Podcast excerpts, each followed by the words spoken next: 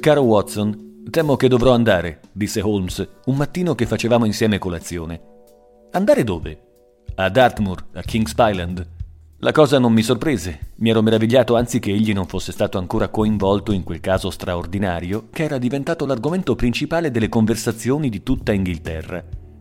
Per un'intera giornata il mio amico era rimasto a misurare la stanza coi suoi lunghi passi, il mento affondato nel petto e le sopracciglia aggrottate, continuando a caricare di tabacco fortissimo la sua inseparabile pipa, completamente sordo alle mie domande e alle mie osservazioni.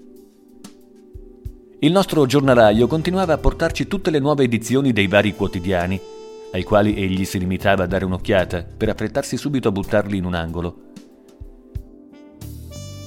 Nonostante fosse silenzioso, io ero perfettamente a conoscenza dell'argomento sul quale Holmes stava rimuginando. Uno solo in quel momento poteva essere il problema che tormentava la sua capacità analitica, cioè la misteriosa scomparsa del favorito della Coppa Wessex e la tragica morte del suo allenatore. Quando mi annunciò improvvisamente l'intenzione di recarsi sulla scena della tragedia, non era altro che quello che avevo sperato e aspettato. Sarò felicissimo di accompagnarvi, purché la mia presenza non vi sia d'intralcio, dissi. Mio caro Watson, mi farete anzi un grande favore.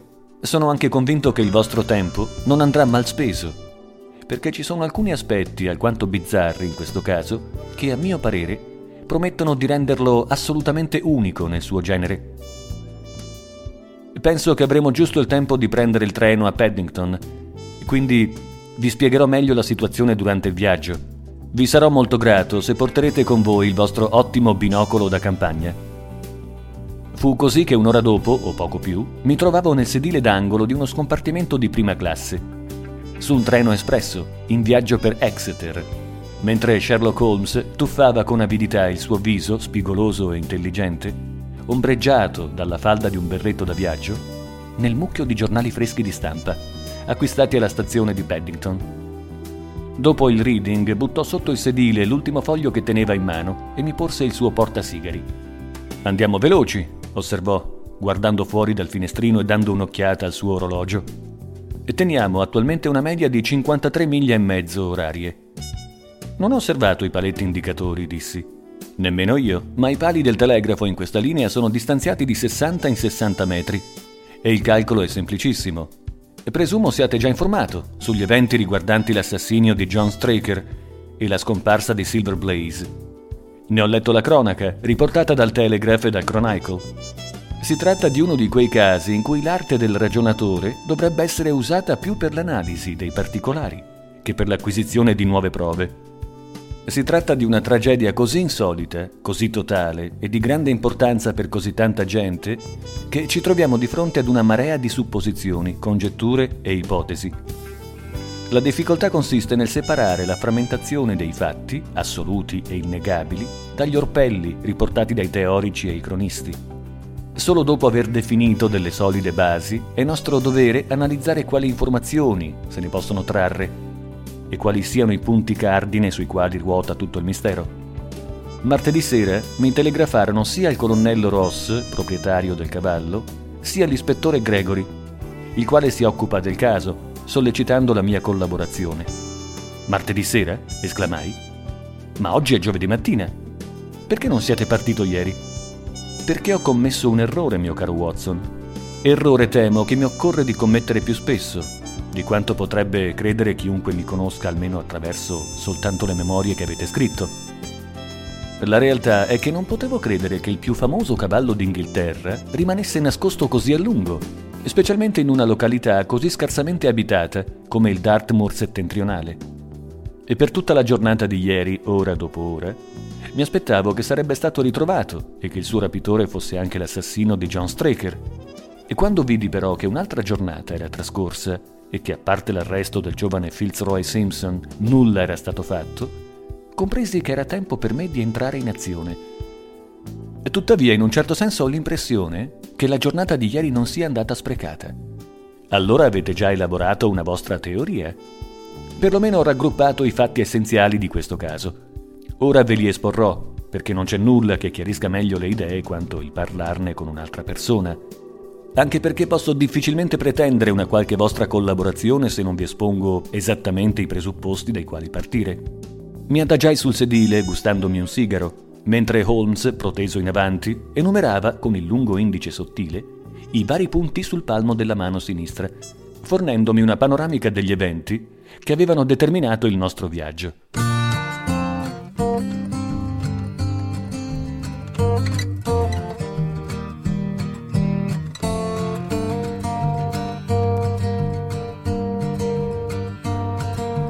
Like so many girls, Jenny Wren could sing, but a broken heart took her song away.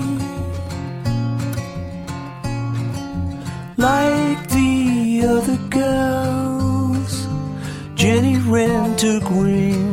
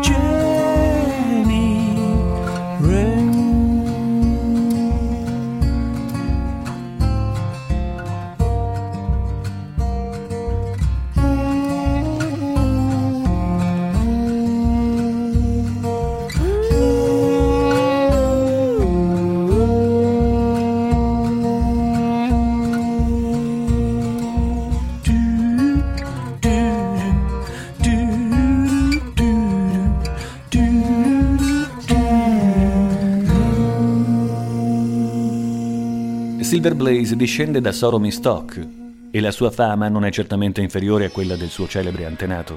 Ha attualmente 5 anni e ha fruttato al colonnello Ross, che ne è il fortunato proprietario, tutti i primi premi di questi ultimi anni. Al momento della catastrofe era il favorito per la Coppa Wessex e le scommesse lo davano a 3 contro 1. È sempre stato il favorito degli appassionati di ippica e non li ha mai delusi, così che anche recentemente erano state puntate su lui somme enormi. È logico quindi che vi fosse molta gente fortemente interessata a impedire che Silver Blaze prendesse parte alla corsa di martedì prossimo. La cosa era naturalmente risaputa a Kings Island, dove si trovava l'allevamento del colonnello. Erano state prese tutte le precauzioni nei riguardi del favorito. L'allenatore John Straker è un fantino in pensione che aveva montato a lungo per i colori del colonnello Ross finché non era diventato troppo pesante per continuare a correre. È rimasto cinque anni al servizio del colonnello in qualità di fantino e sette come allenatore, dimostrandosi sempre onesto e zelante nel lavoro.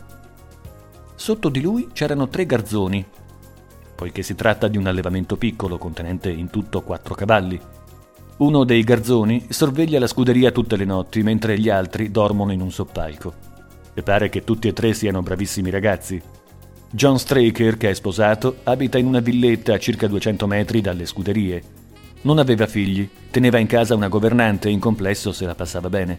La campagna attorno è molto isolata, ma a circa mezzo miglio a nord c'è un piccolo agglomerato di villini, costruiti da un appaltatore di Tavistock per invalidi o persone che abbiano bisogno di respirare l'aria pura del Dartmoor.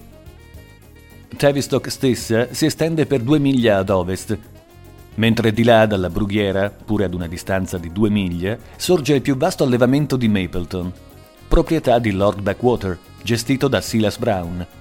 In tutte le altre direzioni la landa si estende completamente deserta, abitata solo saltuariamente da carovane di zingari.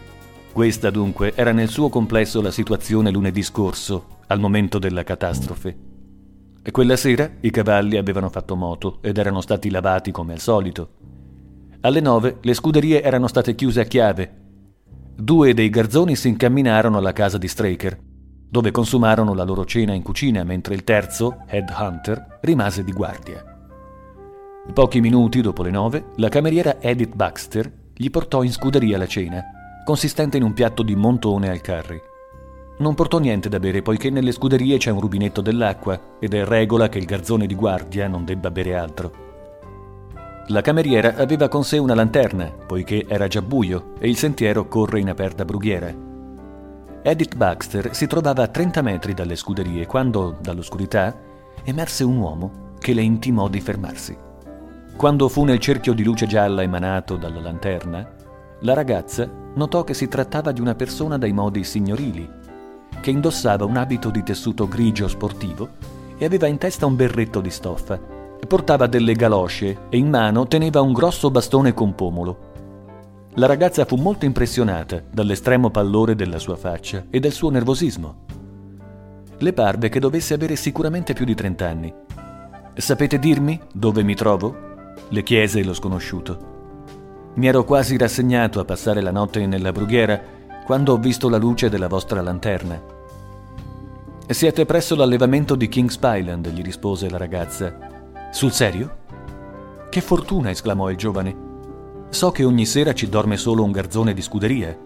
Probabilmente quello che portate è la sua cena. Non dubito che vorrete rifiutare i soldi per comprarvi un bel vestitino nuovo, non è vero?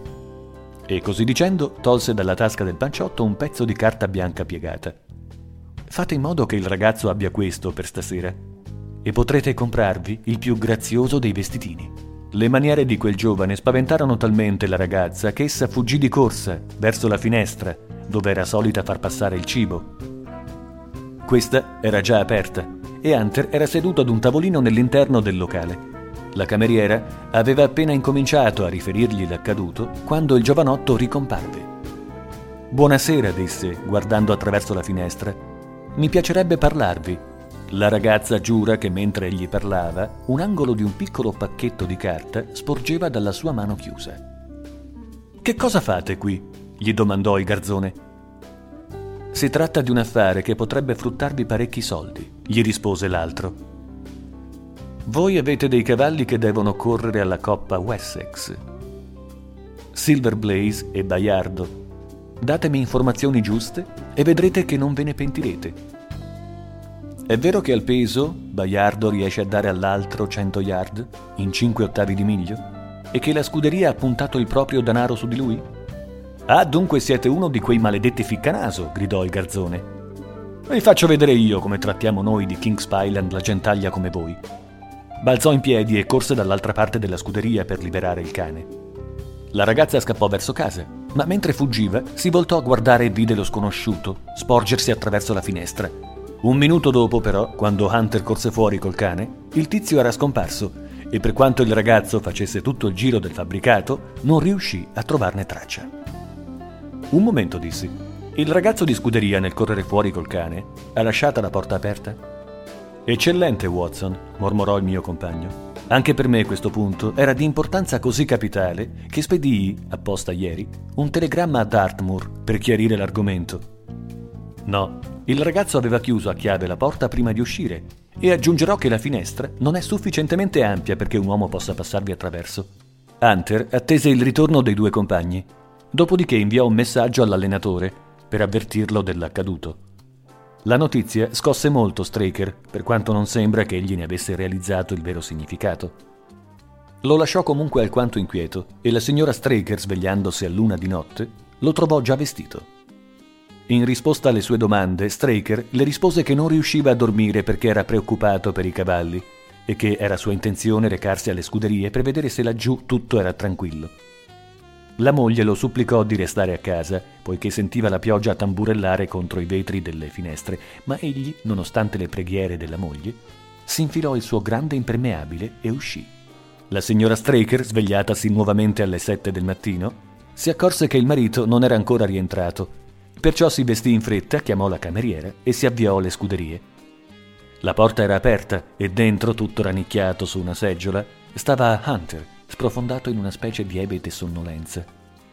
La stalla del favorito vuota e nessuna traccia dell'allenatore.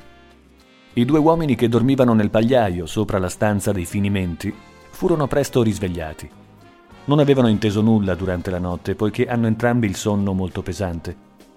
Hunter era evidentemente sotto l'effetto di una fortissima droga e poiché non gli si poté cavar nulla di bocca, fu lasciato dormire in pace mentre i due ragazzi e le due donne correvano in cerca degli assenti. Essi speravano ancora che l'allenatore, per qualche sua ragione particolare, avesse portato fuori il cavallo per fargli fare degli esercizi mattutini, ma nel salire sulla collinetta vicina alla casa, da cui si dominano tutti i dintorni e la brughiera, non solo non videro traccia del cavallo, ma scorsero qualcosa che li fece persuasi d'essere in presenza di una tragedia.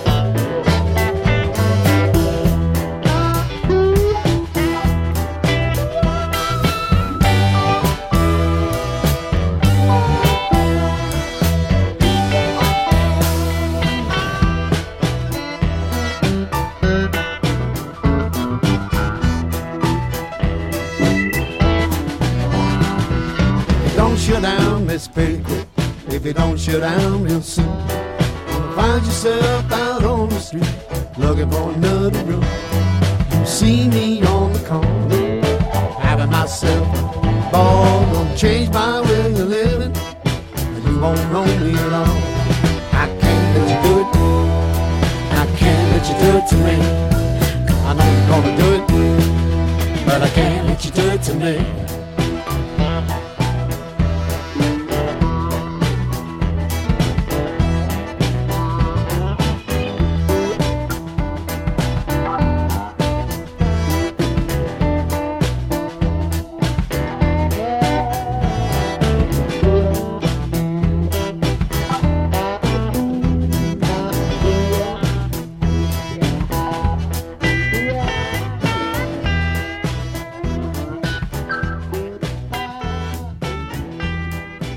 Circa un quarto di miglio dalle scuderie, l'impermeabile di John Straker pendeva da un cespuglio di ginestre.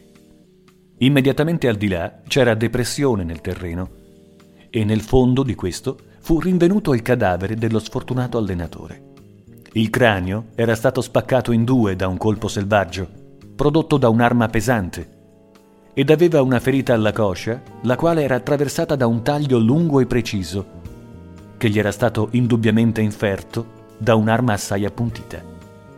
Era evidente inoltre che Straker si era difeso strenuamente contro i suoi assalitori, poiché nella mano destra impugnava un piccolo coltello, il quale appariva intriso di sangue fino al manico, mentre nella sinistra stringeva ancora una cravatta di seta rossa e nera, che la cameriera riconobbe subito per averla veduta la sera avanti al collo dello sconosciuto che aveva fatto visita alla scuderia anche Hunter, ripresosi dal torpore, confermò che la cravatta apparteneva allo sconosciuto. Era ugualmente certo che fosse stato lo straniero a drogare il suo montone al curry, nell'attimo in cui era rimasto solo presso la finestra per privare in tal modo le scuderie del guardiano. In merito al cavallo scomparso, vi erano prove abbondanti nel fango raccolto nel fondo della conca fatale, che esso si era trovato lì al momento della lotta ma da quel mattino era scomparso e nonostante l'offerta di una fortissima ricompensa, e benché tutti gli zingari di Dartmoor fossero stati allertati, di Silver Blaze non si aveva ancora nessuna notizia. L'analisi chimica ha infine rivelato che gli avanzi della cena, lasciati dal garzone di scuderia, contengono una forte quantità di oppio in polvere, mentre tutte le altre persone della casa che avevano mangiato lo stesso cibo non avevano risentito di alcun effetto nocivo questi sono i fatti principali in merito a questo caso, spogliati di qualsiasi congettura e orpello. Vi ricapitolerò ora quanto la polizia ha fatto finora.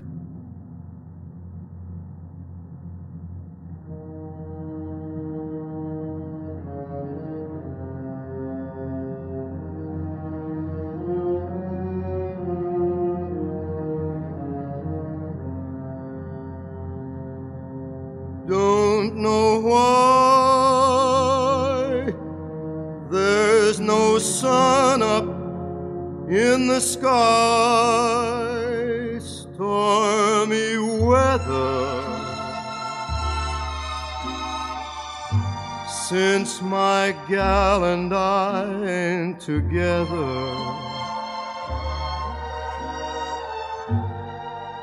Keeps raining all the time.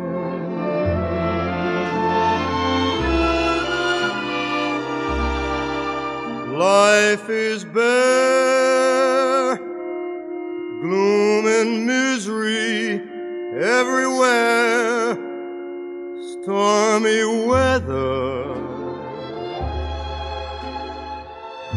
Just can't get my poor old self together.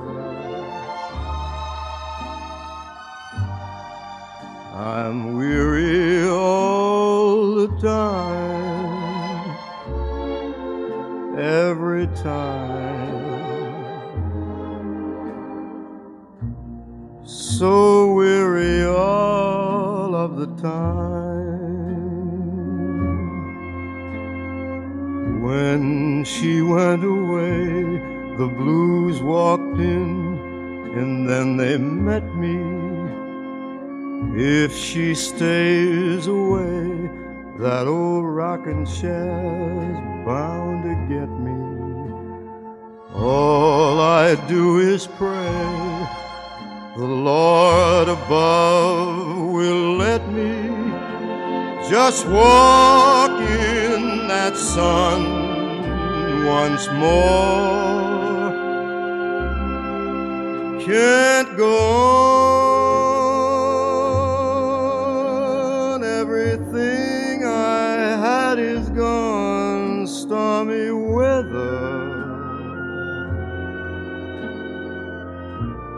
since my gal and I ain't together.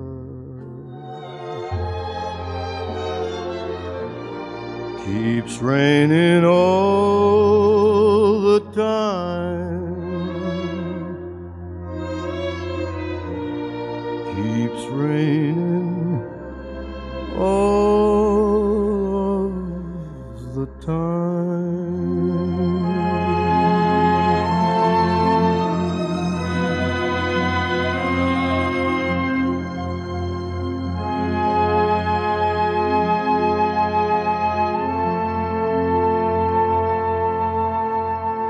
L'ispettore Gregory a cui il caso è stato affidato è un funzionario molto competente. Se fosse anche dotato di immaginazione potrebbe fare una grande carriera. Appena giunto sul posto rintracciò e arrestò prontamente l'uomo su cui logicamente si posavano i sospetti di tutti. Non fece molta fatica a scovarlo, poiché è ben conosciuto in tutta la zona. Questo giovane si chiama Fitzroy Simpson, è uomo di eccellente nascita ed educazione e dopo aver sperperato una fortuna alle corse Adesso tira a campare facendo con molta discrezione e signorilità l'allibratore privato in vari circoli sportivi londinesi. L'esame dei suoi registri ha rivelato che egli aveva incassato contro il favorito scommesse per un ammontare di 5.000 sterline.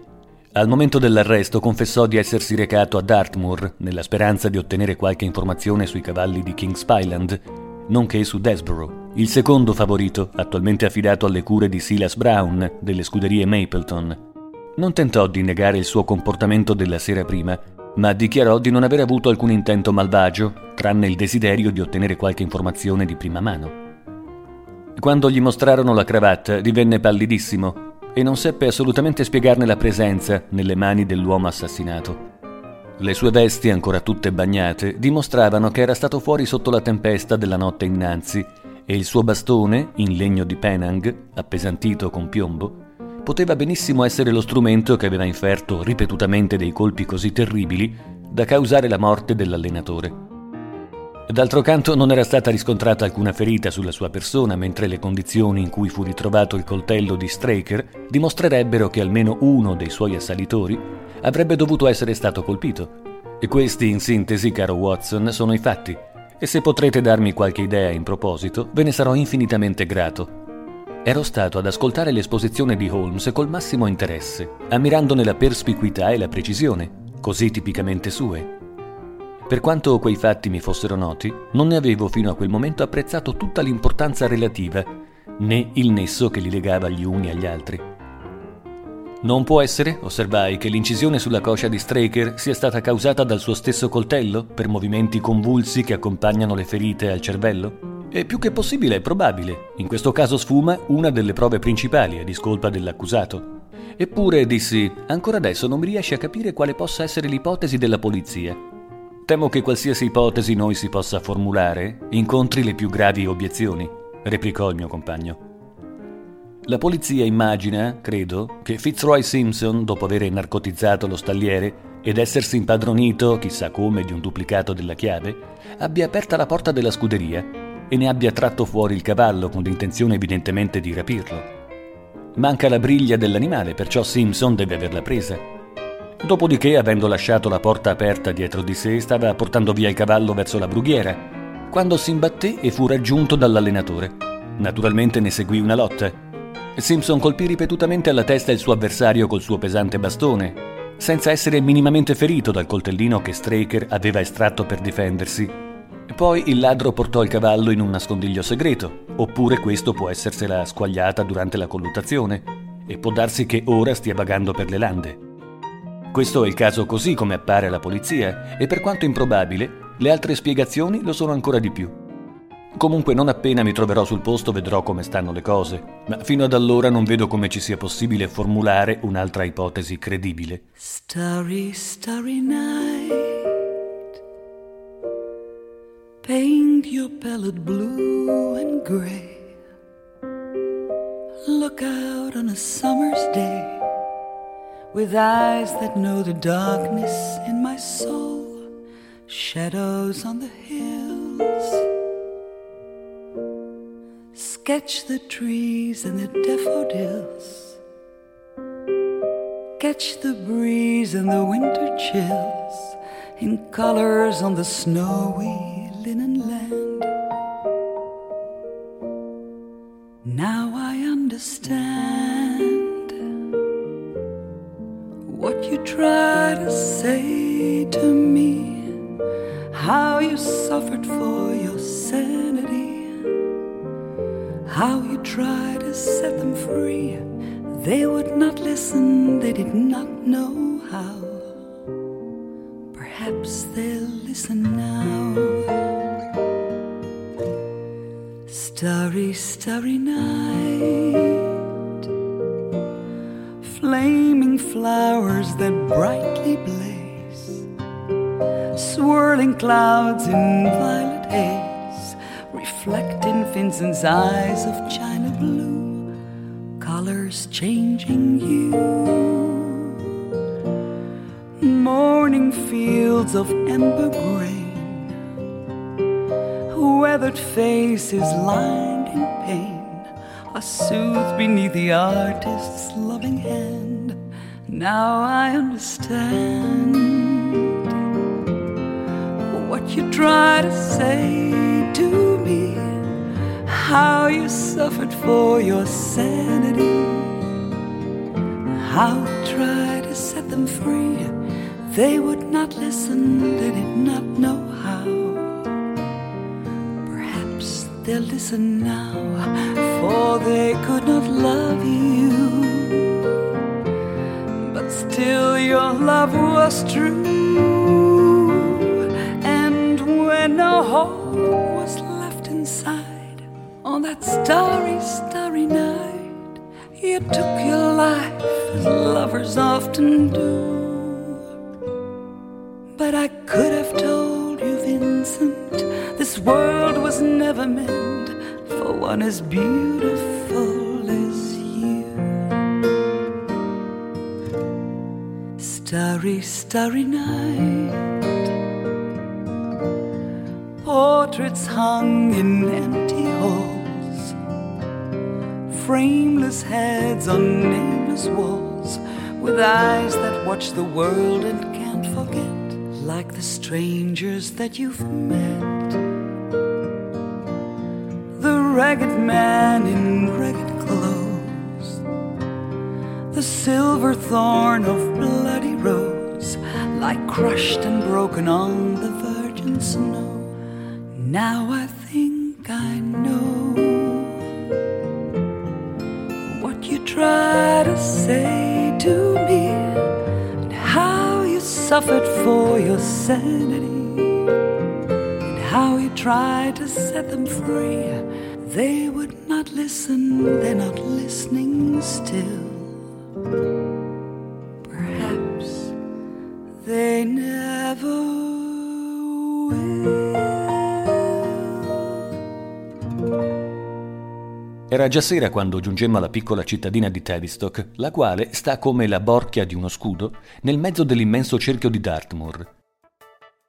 Due gentiluomini ci stavano attendendo alla stazione. Il primo alto e biondo con una capigliatura leonina e una lunga barba, con due occhi azzurro cielo, straordinariamente penetranti.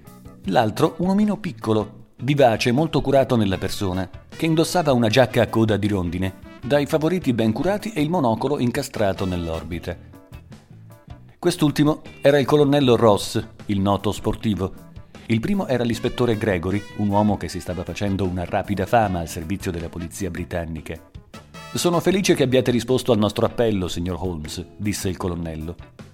L'ispettore qui presente ha fatto tutto ciò che era umanamente possibile fare, ma non voglio lasciare nulla di intentato nella speranza di vendicare il povero Straker e di ritrovare il mio cavallo. C'è qualche nuovo sviluppo? domandò Holmes. Purtroppo siamo pressappoco al punto di partenza, gli rispose l'ispettore. Fuori ci aspetta una carrozza aperta e poiché non ho dubbi sul fatto che vorrete vedere i posti prima che faccia notte, potremo parlarne in vettura. Un minuto dopo eravamo tutti seduti in un comodo landau e stavamo correndo attraverso la vecchia cittadina di Devonshire. L'ispettore Gregory era completamente assorto dal caso e ci forniva una serie ininterrotta di osservazioni, mentre Holmes interrompeva ogni tanto con una domanda o un'esclamazione occasionale. Il colonnello Ross si era appoggiato allo schienale della carrozza, le braccia conserte, il cappello calato sugli occhi, mentre io stavo ad ascoltare con estremo interesse la conversazione dei due investigatori. Gregory stava formulando la sua teoria, che era quasi esattamente quella che Holmes aveva anticipato sul treno. La rete si sta stringendo sempre più intorno a Fitzroy Simpson, diceva Gregory, e sono convinto sia proprio lui il nostro uomo. D'altro canto devo ammettere che le prove sono solo circostanziali e che nuovi sviluppi potrebbero capovolgere la situazione. E qual è la vostra opinione circa il coltello di Straker? Siamo giunti alla conclusione che si è ferito da solo, nella caduta.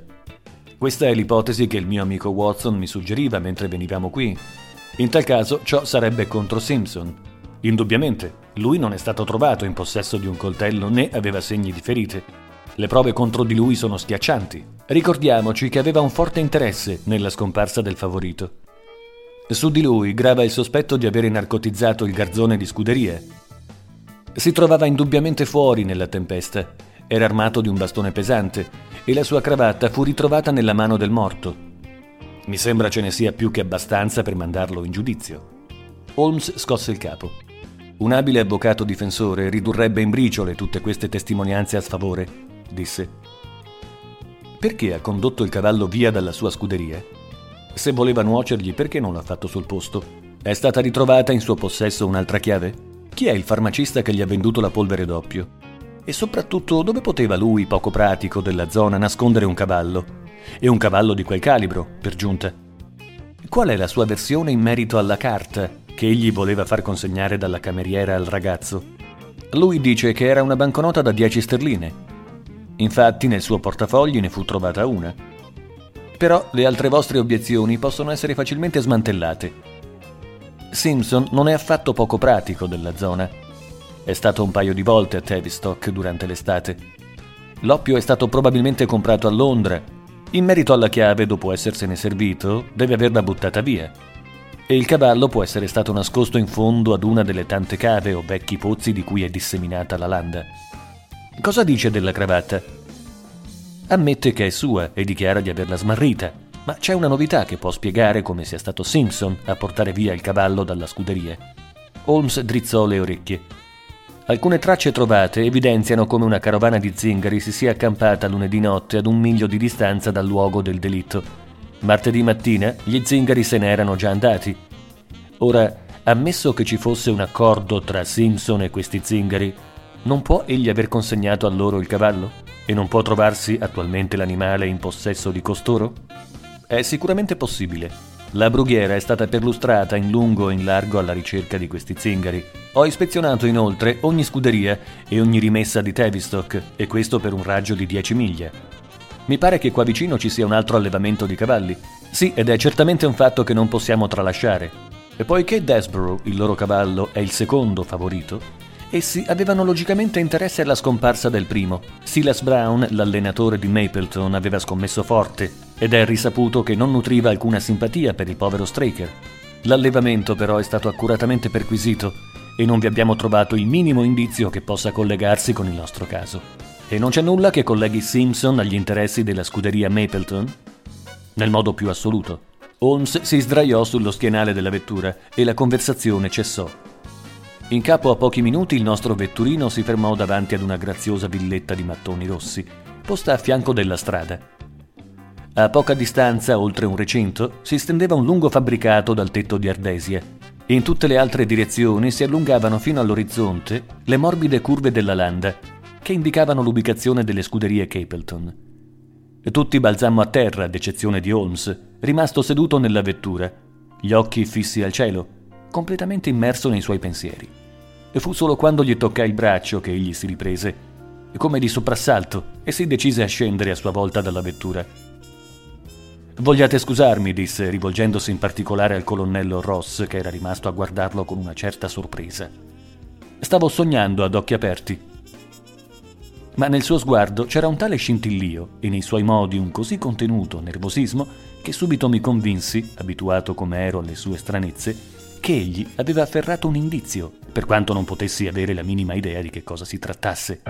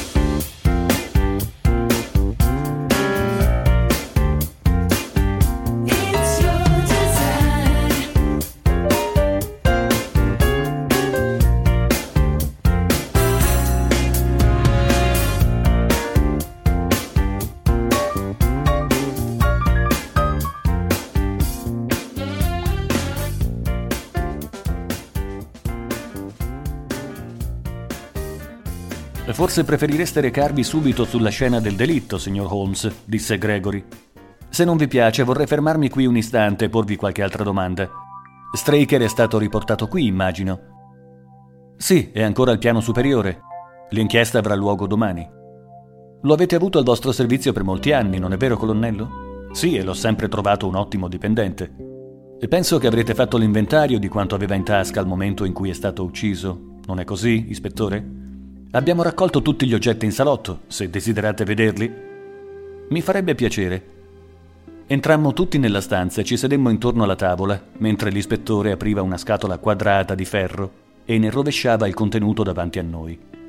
C'era una scatola di cerini, un mozzicone di candela, una pipa di radica, una borsa da tabacco in pelle di foca contenente mezza oncia di Cavendish, un orologio d'argento con catena d'oro, cinque sovrane d'oro, un portamatite di alluminio, alcune carte e un coltello dal manico d'avorio dalla lama delicatissima, rigida, di marca Wace Company, Londra. È un coltello davvero singolare, disse Holmes, prendendolo in mano ed esaminandolo minutamente.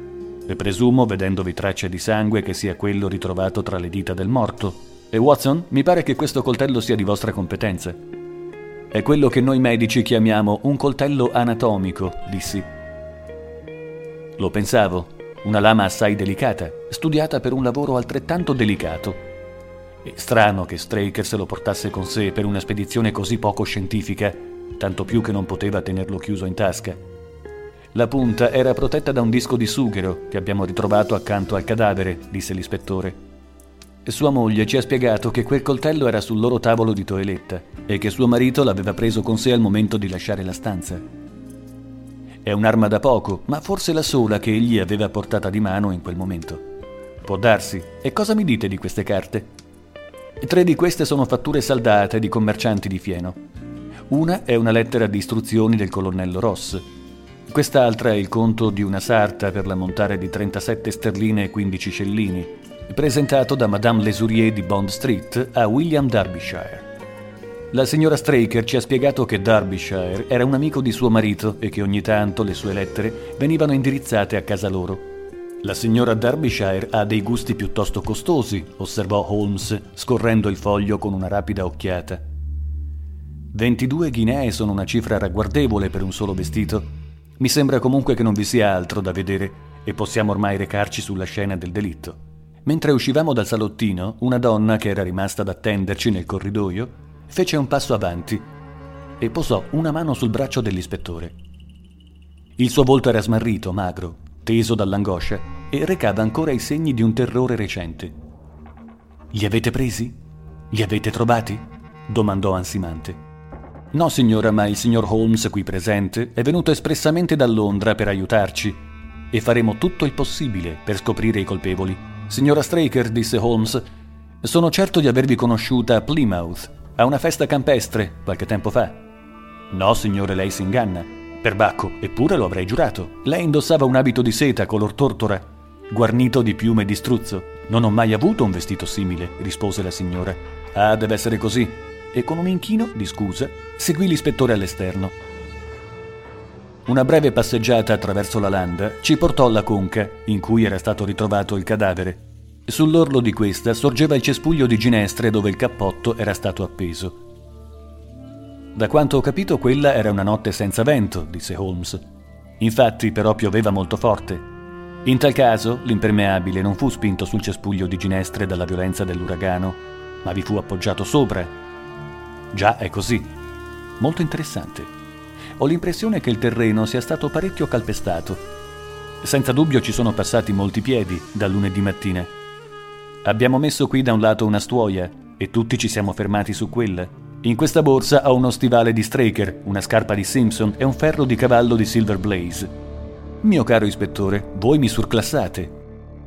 Holmes prese la borsa e scendendo nell'avvallamento spinse la stuoia verso il centro. E poi, stendendosi sopra, faccia a terra ed appoggiato il mento sulle mani, prese ad esaminare attentamente il fango calpestato che si stendeva dinanzi a lui.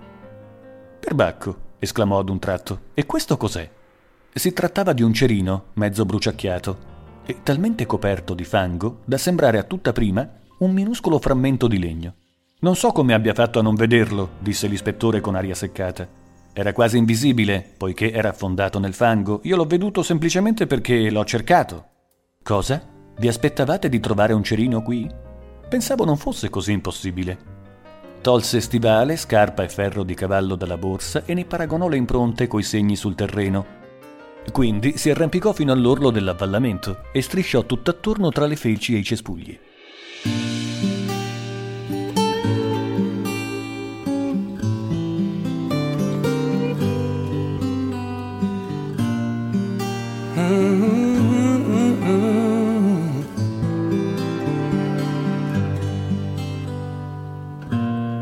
Sunday morning, hear the children down the street. And I hear my father calling upstairs to me. He'd wake me up and take me out, and we would play all day. I'll never forget every word he'd say. Whenever I hear the whisper blowing through the leaves, I know it's the spirit of the song he used to sing. He said, Ooh.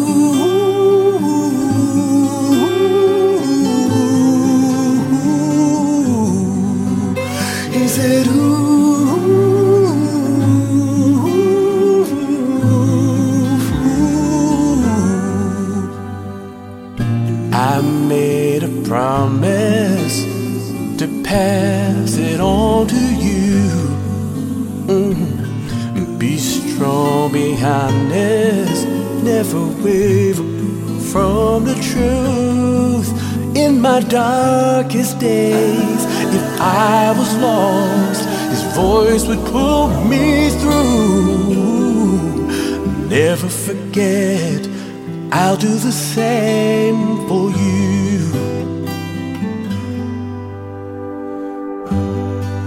Whenever I hear the whisper blowing through the leaves,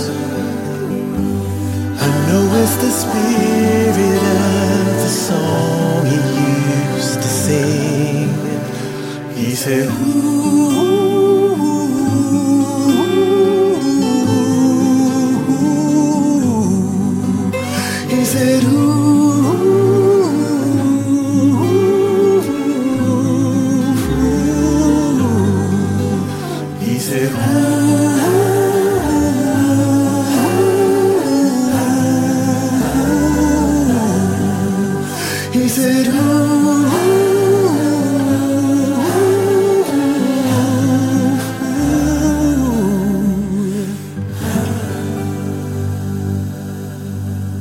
Credo vi siano altre tracce, disse l'ispettore.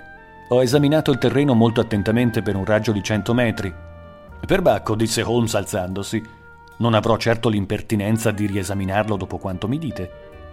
Vorrei però fare una passeggiata nella brughiera prima che venga buio, in modo da conoscere i dintorni per domani, e credo che mi metterò in tasca questo ferro da cavallo come portafortuna. Il colonnello Ross, il quale aveva già dato qualche segno di impazienza di fronte alla calma e razionalità del mio compagno, diede uno sguardo al suo orologio. Avrei piacere che ritornaste con me, ispettore, disse. Vi sono alcuni punti sui quali vorrei il vostro parere, specialmente se debbo o no informare il pubblico che il nome del mio cavallo deve essere cancellato dalla lista dei partecipanti alla coppa. Oh, no, no, no, gridò Holmes con calore. Dovete assolutamente lasciarlo. Il colonnello si inchinò. Sono molto contento di conoscere la vostra opinione in proposito, disse. Ci troverete alla casa del povero Straker, dopodiché ritorneremo insieme a Tavistock. Si allontanò con l'ispettore, mentre Holmes ed io ci avviavamo lentamente verso la brughiera. Il sole stava incominciando a calare dietro le scuderie Capleton e il lungo declivio che si stendeva innanzi a noi era diventato color d'oro e si approfondiva di ricchi toni bronzei laddove le felci ormai morenti e i rovi trattenevano la luce della sera. Ma le bellezze naturali erano sprecate per il mio compagno, il quale seguiva invece il corso dei suoi pensieri. È così, Watson, disse infine. Lasciamo per il momento da parte la domanda di chi sia stato ad uccidere John Straker e limitiamoci a scoprire che cosa è successo al cavallo. Ora, supponiamo che l'animale sia fuggito durante o dopo la tragedia. Dove può essere andato? Il cavallo è una bestia di indole domestica. Se lasciato a se stesso, il suo istinto l'avrebbe riportato a King's Island o spinto verso Mapleton. Per quale ragione si sarebbe messo a correre per la landa allo stato brado? A quest'ora lo avrebbero certamente rintracciato. E che scopo avrebbero avuto gli zingari a rapirlo? Quella è gente che se la batte subito al largo, non appena sente odore di guai, poiché non ha nessuna intenzione di venire perseguitata dalla polizia. Non avevano alcuna speranza di vendere un cavallo simile, un rischio troppo grosso per il guadagno che potevano averne. E questo è chiaro. Ma dove è andato a finire allora? Vi ho già detto sarebbe ritornato a Kings Island o verso Mapleton. Non è a Kings Island, quindi non può essere a Mapleton. Accettiamo momentaneamente questa ipotesi e vediamo dove ci conduce.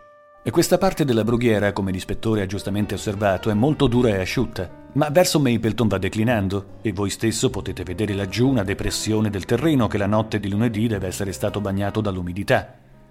Se la nostra supposizione è esatta, il cavallo deve averlo attraversato e quello è il punto dove noi dobbiamo cercarne le tracce. Durante questa conversazione avevamo camminato di buon passo e di lì a pochi minuti ci trovavamo di fronte all'avvallamento in questione.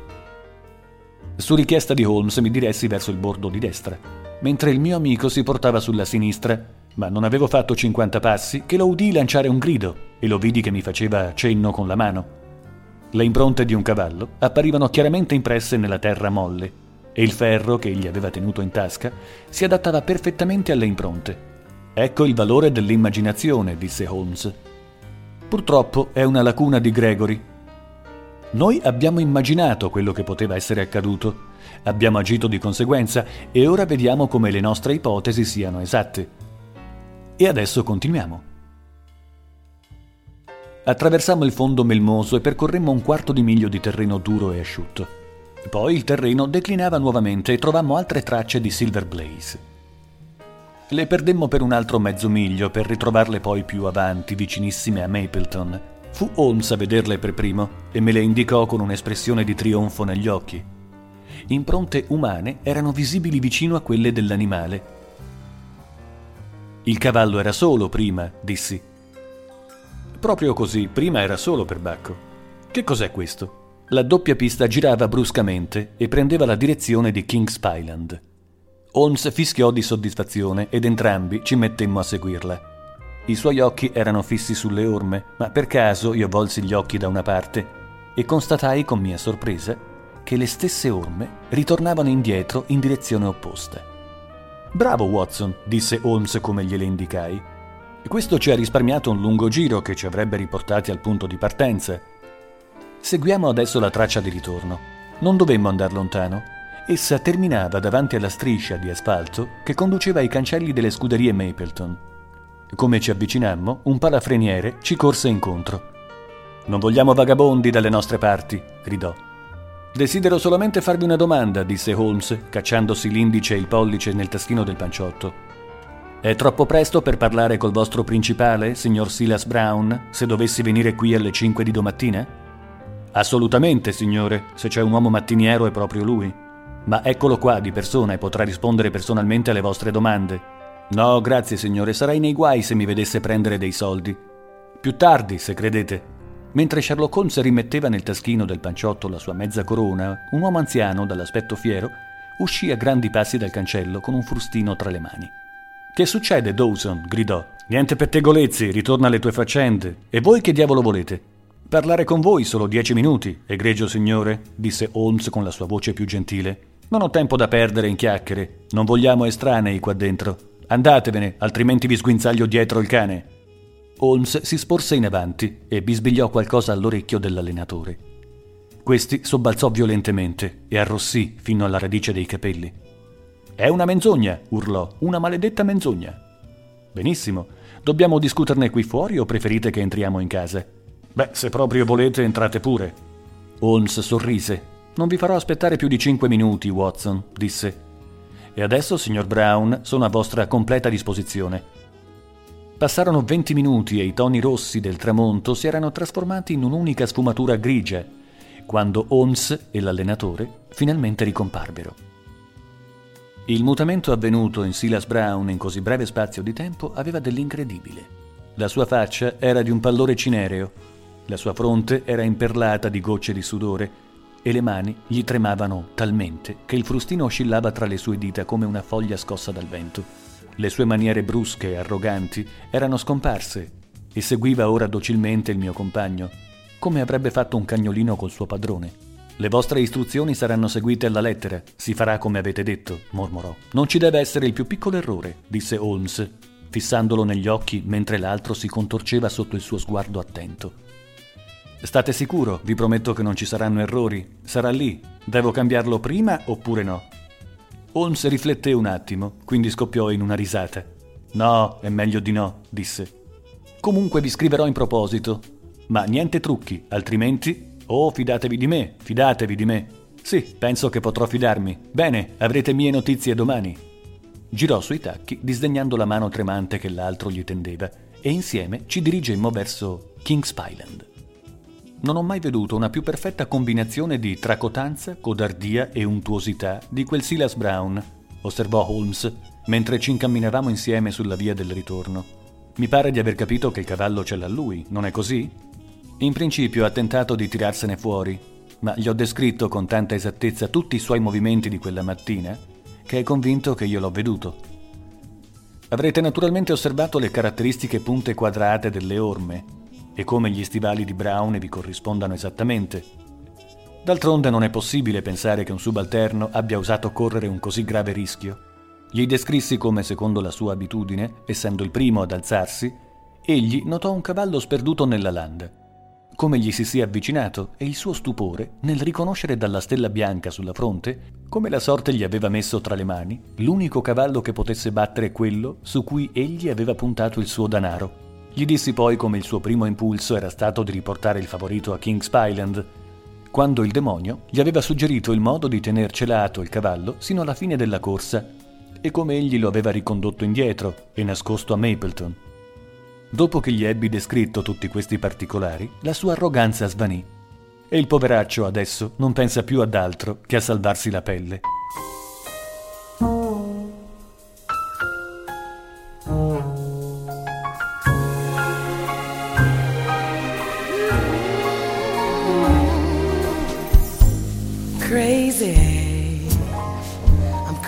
Crazy for feeling so lonely. I'm crazy, crazy for feeling so blue. Mm-hmm. I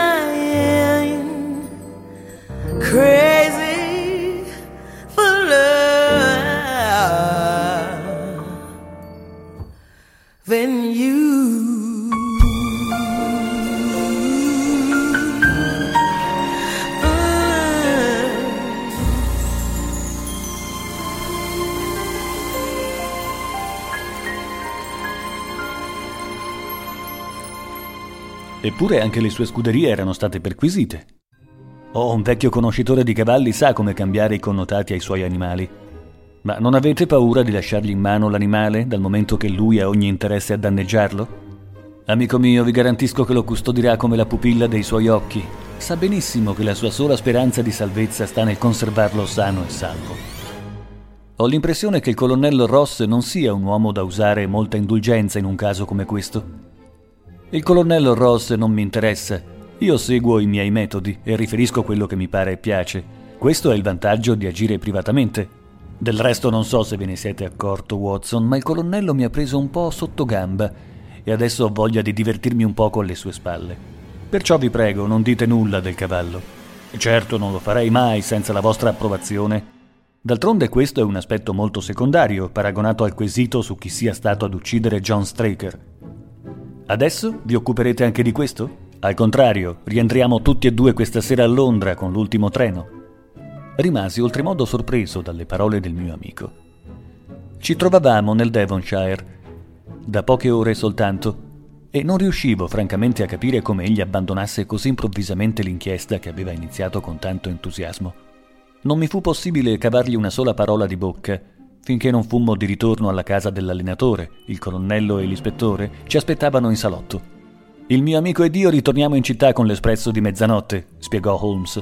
È stato per noi un vero piacere respirare la vostra magnifica aria di Dartmoor L'ispettore sgranò gli occhi, mentre le labbra del colonnello si arricciavano in un risolino di scherno. Così rinunciate ad arrestare l'assassino del povero Straker, disse. Holmes scrollò le spalle. Certo ci sono parecchie gravi difficoltà da superare, ammise. Comunque ho la certezza che il vostro cavallo correrà martedì e vi raccomando di tener pronto il suo fantino. Potrei avere una fotografia del signor John Straker? L'ispettore ne tolse una da una busta che aveva in tasca e gliela tese. Mio caro Gregory, voi anticipate i miei desideri. Se volete avere la bontà di attendermi qui un istante, avrei da fare una domanda alla cameriera. Devo confessarvi che il vostro consulente di Londra mi ha alquanto deluso, disse il colonnello Ross all'ispettore non appena il mio amico fu uscito dalla stanza. Mi pare che, nonostante il suo intervento, siamo ancora al punto di partenza. Comunque, interloquii io, Avete la sicurezza che il vostro cavallo correrà? Già, questo lo dice lui, disse il colonnello con un'alzata di spalle. Ma io preferirei riavere il mio cavallo. Stavo per rispondere in difesa del mio amico quando questi rientrò nella stanza. Ed ora, signori, disse, sono pronto a partire per Tavistock. Mentre salivamo in vettura, uno dei garzoni di scuderia venne ad aprirci la portiera. E parve che un'idea improvvisa attraversasse la mente di Holmes, poiché si sporse in avanti e toccò il ragazzo sulla spalla. Vedo che avete delle pecore, disse. Chi le cura? Io, signore. Non avete notato niente di strano recentemente? Niente di importante, signore, però tre bestie mi si sono azzoppate. Mi accorsi che a questa notizia Holmes fu estremamente compiaciuto, e poiché diede in un risolino e si fregò le mani soddisfatto. Un bel colpo, Watson, davvero un bel colpo, esclamò pizzicandomi il braccio. E Gregory, lasciate che raccomandi alla vostra attenzione questa strana epidemia ovina. Partenza, cocchiere. Il colonnello continuava a mantenere un'espressione dalla quale trapelava la scarsa opinione che si era fatta in merito alle doti del mio amico, ma dal viso dell'ispettore notai che l'attenzione di quest'ultimo era stata acutamente risvegliata. Lo ritenete un particolare interessante? chiese. Estremamente interessante. C'è qualche altro punto su cui ritenete opportuno attirare la mia attenzione? Sì, sullo strano incidente del cane quella notte. Ma quella notte il cane non ha fatto nulla. E questo, appunto, è l'incidente curioso, replicò Sherlock Holmes. I never cared much for moonlit skies. I never went back at fireflies. that the stars are in your eyes. I'm beginning to see the light. I never went in for afterglow candlelight on the mistletoe. But now, when you turn your lamp down low, I'm beginning to see the light. Used to ramble in the park, shadow boxing in the dark. Then you came and caused a spark that's a four alarm fire now I never made love by lantern shine. I never saw rainbows in my wine. Now that you're lips are burning mine. I'm beginning to see the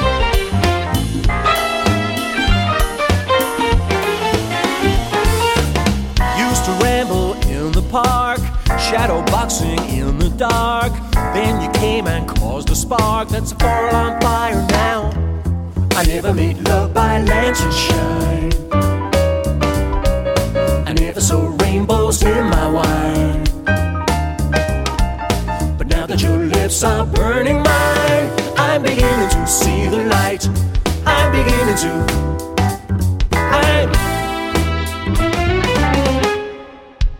Quattro giorni più tardi, Holmes ed io eravamo nuovamente in treno diretti a Winchester per assistere alla corsa per la Coppa Wessex. Avevamo dato appuntamento al colonnello Ross, il quale infatti ci attendeva all'uscita della stazione, e con la sua giardinetta ci dirigemmo all'ippodromo. Il viso del colonnello era grave e i suoi modi estremamente freddi. Finora del cavallo non ho avuto nessuna notizia. Se lo vedeste lo riconoscereste subito? gli chiese Holmes. Il colonnello si infuriò. Vivo da vent'anni sui campi di corse e questa è la prima volta che mi si rivolge una domanda simile. Esclamò. Anche un bambino saprebbe riconoscere Silver Blaze dalla stella bianca in fronte e dalla chiazzatura delle zampe anteriori. Come vanno le scommesse? Beh, questo è il punto curioso della storia. Fino a ieri eravamo 15 a 1, ma poi le puntate hanno seguitato a diminuire, fino a scendere a 3 a 1. Hmm, mormorò Holmes. Qualcuno sa qualcosa, è evidente. Mentre la giardinetta si avvicinava al recinto in prossimità della tribuna centrale, io diedi un'occhiata alla tabella dei concorrenti. Eccola. Wessex Plate 50 sovrane ciascuno con l'aggiunta di 1000 sovrane per i 4 e i 5 anni. Secondo sterline 300. Terzo sterline 200. Pista nuova 1 miglio e 5 ottavi. More walls since Good Friday, he said. There's nothing good about that. Down Bombay Street, there's flames at our feet, and they burn like the Indian sun. Far cry from home, you land. Your brothers and sisters behind. This battle scars long like a morning song. You know, though you never had learned. Now you'll never know the man you'd have been, the one who brought peace to land born in pain, to love to a daughter, kindness to a son. But you've ended before you've begun.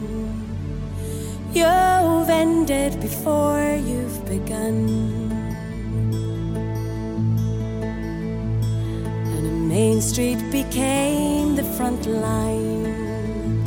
My beloved, a casualty of time.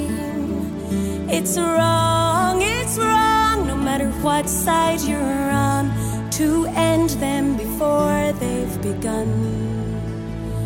Now you'll never know the man you'd have been, the one who brought peace to a land born in pain, to love to a daughter, kindness to a son.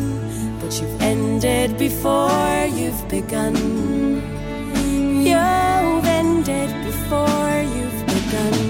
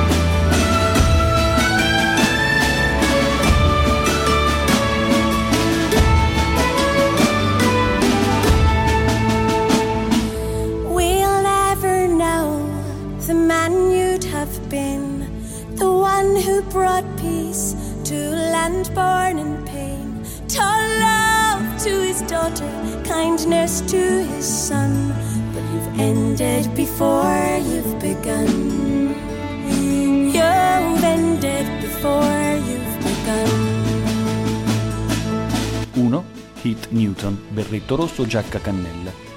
2. Pugilista, colonnello Wardlow, berretto rosa, giacca blu e nera.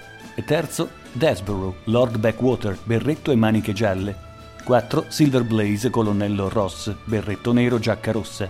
5. Iris, duca di Balmoral, strisce gialle e nere. 6. Rasper, Lord Singleford, berretto viola, maniche nere. Abbiamo cancellato l'altro nostro campione abbiamo puntato tutte le speranze basandoci unicamente sulle vostre parole, disse il colonnello.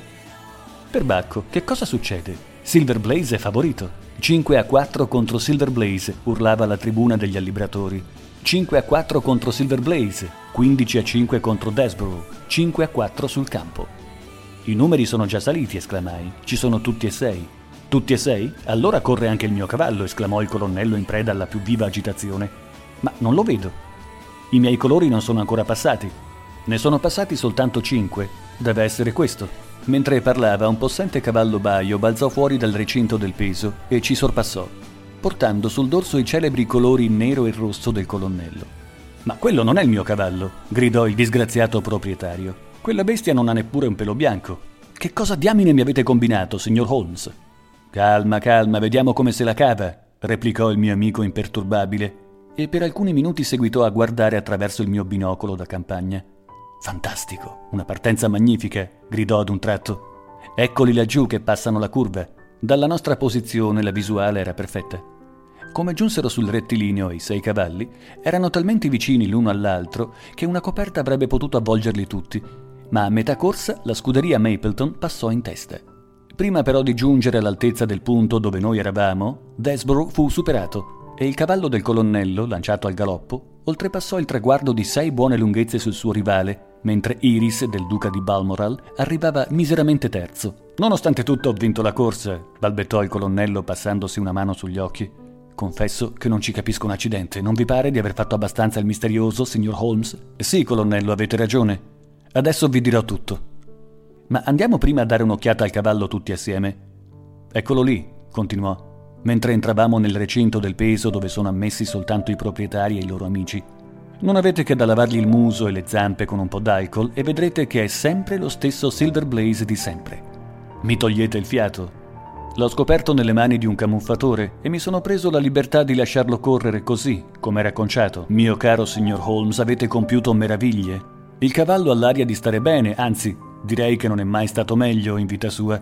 Vi devo mille scuse per aver dubitato della vostra abilità. Mi avete reso un servizio immenso facendomi ritrovare il mio cavallo, ma me ne rendereste uno ancora maggiore se riusciste a mettere le mani addosso all'assassino di John Straker. Già fatto, rispose Holmes con la sua solita flemma. Il colonnello ed io lo fissammo strabiliati. Lo avete preso? Ma dov'è dunque? Qui. Qui dove? In questo momento in mia compagnia. Il colonnello arrossì di collera. Riconosco di avere molti obblighi verso di voi, signor Holmes, disse, ma devo considerare ciò che avete detto ora o uno scherzo di cattivissimo gusto o un insulto. Sherlock Holmes rise. Vi assicuro che non ho la benché minima intenzione di associarvi al delitto, egregio colonnello, disse. Il vero assassino si trova esattamente alle vostre spalle. Fece un passo indietro e posò una mano sulla lucente criniera del puro sangue. Il cavallo! gridammo il colonnello ed io. Sì, il cavallo. E la sua colpa è diminuita dal fatto che ha agito per legittima difesa, perché quel John Straker era un individuo del tutto indegno della fiducia di cui voi lo onoravate. Ma ecco la campana, e siccome ho scommesso qualche soldarello su questa corsa, rimanderò ad un momento più propizio la spiegazione dettagliata dei fatti. Quella sera, rientrando a Londra, ci eravamo sistemati nell'angolo migliore di una vettura pullman e credo che, sia per il colonnello Ross come per me, quello fu un viaggio brevissimo. Tanto interessante fu l'esposizione degli avvenimenti occorsi nell'allevamento equino di Dartmoor quel fatale lunedì notte e il significato di ciò che ci aveva tanto arrovellato. Debbo ammettere, cominciò, che le teorie che avevo elaborato in base alle cronache dei giornali erano completamente errate e tuttavia esse contenevano degli indizi importanti se altri particolari non si fossero aggiunti a cancellarne l'esatta valutazione. Mi recai dunque nel Devonshire col convincimento che il vero colpevole fosse Fitzroy Simpson, benché naturalmente mi fossi reso conto che le prove contro di lui erano lungi dall'essere schiaccianti. E fu soltanto mentre mi trovavo in carrozza, proprio nel momento in cui giungevamo alla casa dell'allenatore, che intuii ad un tratto l'immenso significato del montone al curry. Ricorderete forse che mi ero distratto e che ero rimasto seduto in vettura quando voi ne eravate discesi. Il fatto è che mi stavo meravigliando della mia stessa imbecillità per aver trascurato un indizio così importante. Confesso, disse il colonnello, che anche ora non ne vedo la portata. Esso fu invece il primo anello della mia catena di argomentazioni. La polvere d'oppio non è affatto insapore. Il suo gusto non è sgradevole, ma è nettamente percepibile.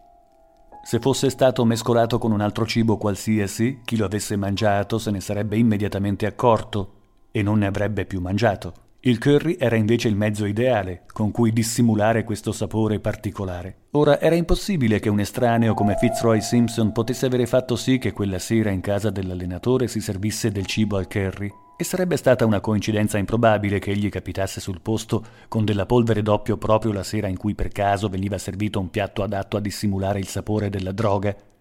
Era un'ipotesi impensabile e perciò eliminai la persona di Simpson dal caso, mentre tutta la mia attenzione si concentrò su Straker e sua moglie.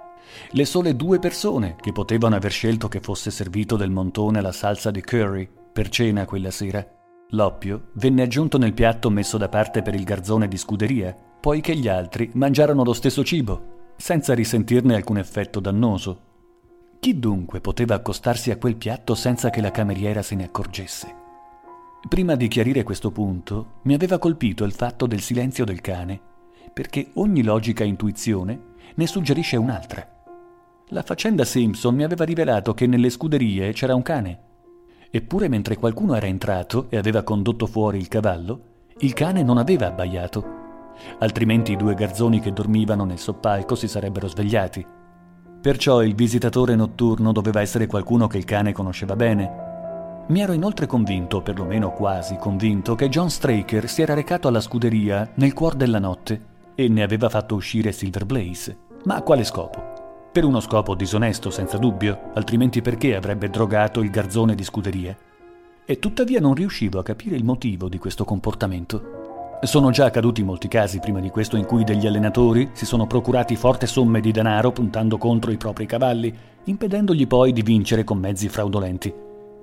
Qualche volta si servono di un fantino disonesto che trattiene il cavallo all'ultimo momento e qualche volta ricorrendo a stratagemmi più sicuri.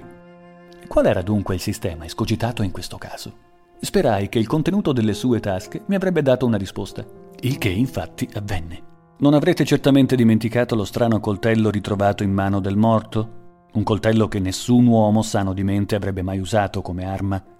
Come ci ha confermato il dottor Watson, si tratta di un coltello chirurgico usato solo in delicate operazioni.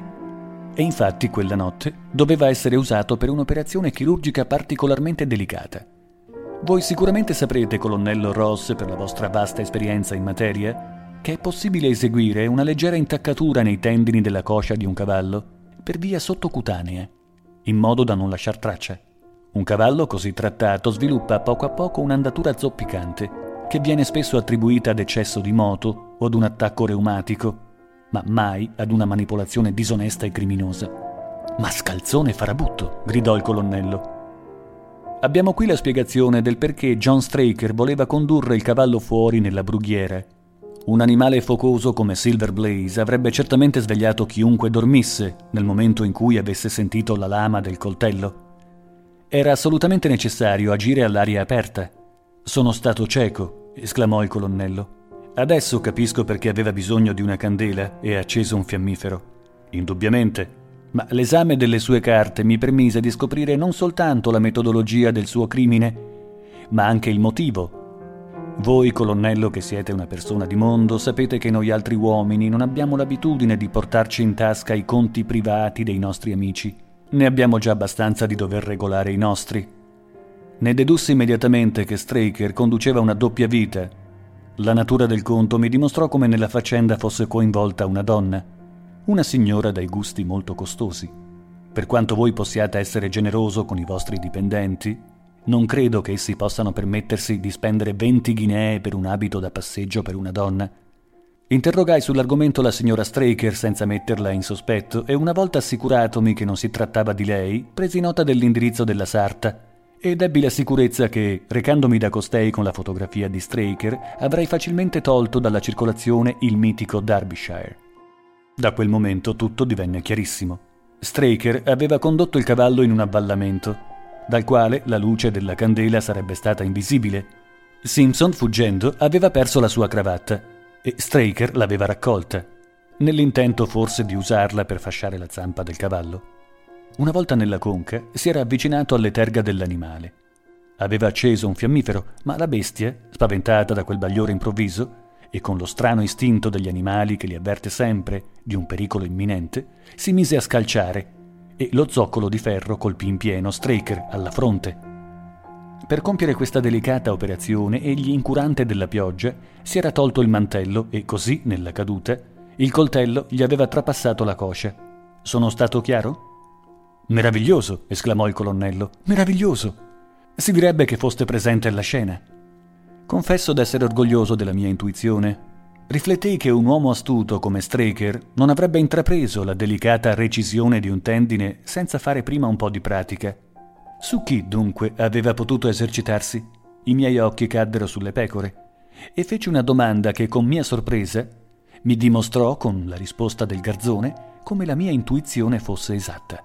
Appena tornato a Londra mi recai dalla sarta, la quale riconobbe subito in Straker uno dei suoi migliori clienti.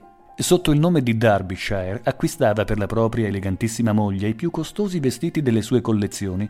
Non dubito che per colpa di questa donna si sia cacciato nei debiti fino al collo e che sia stato così costretto ad architettare questo miserabile intrigo. Voi mi avete spiegato tutto, fuorché una cosa sola, disse il colonnello. Dove diavolo si era cacciato il cavallo? Ma Aveva tagliato la corda ed era stato preso in cura da un vostro vicino. Su questo punto credo che dovremmo chiudere un occhio. Intanto, se non erro, siamo arrivati a Clapham Junction e fra dieci minuti entreremo a Victoria Station. E se avete piacere di fumare un sigaro a casa nostra, caro colonnello, sarò lieto di illustrarvi ogni altro dettaglio vi possa interessare.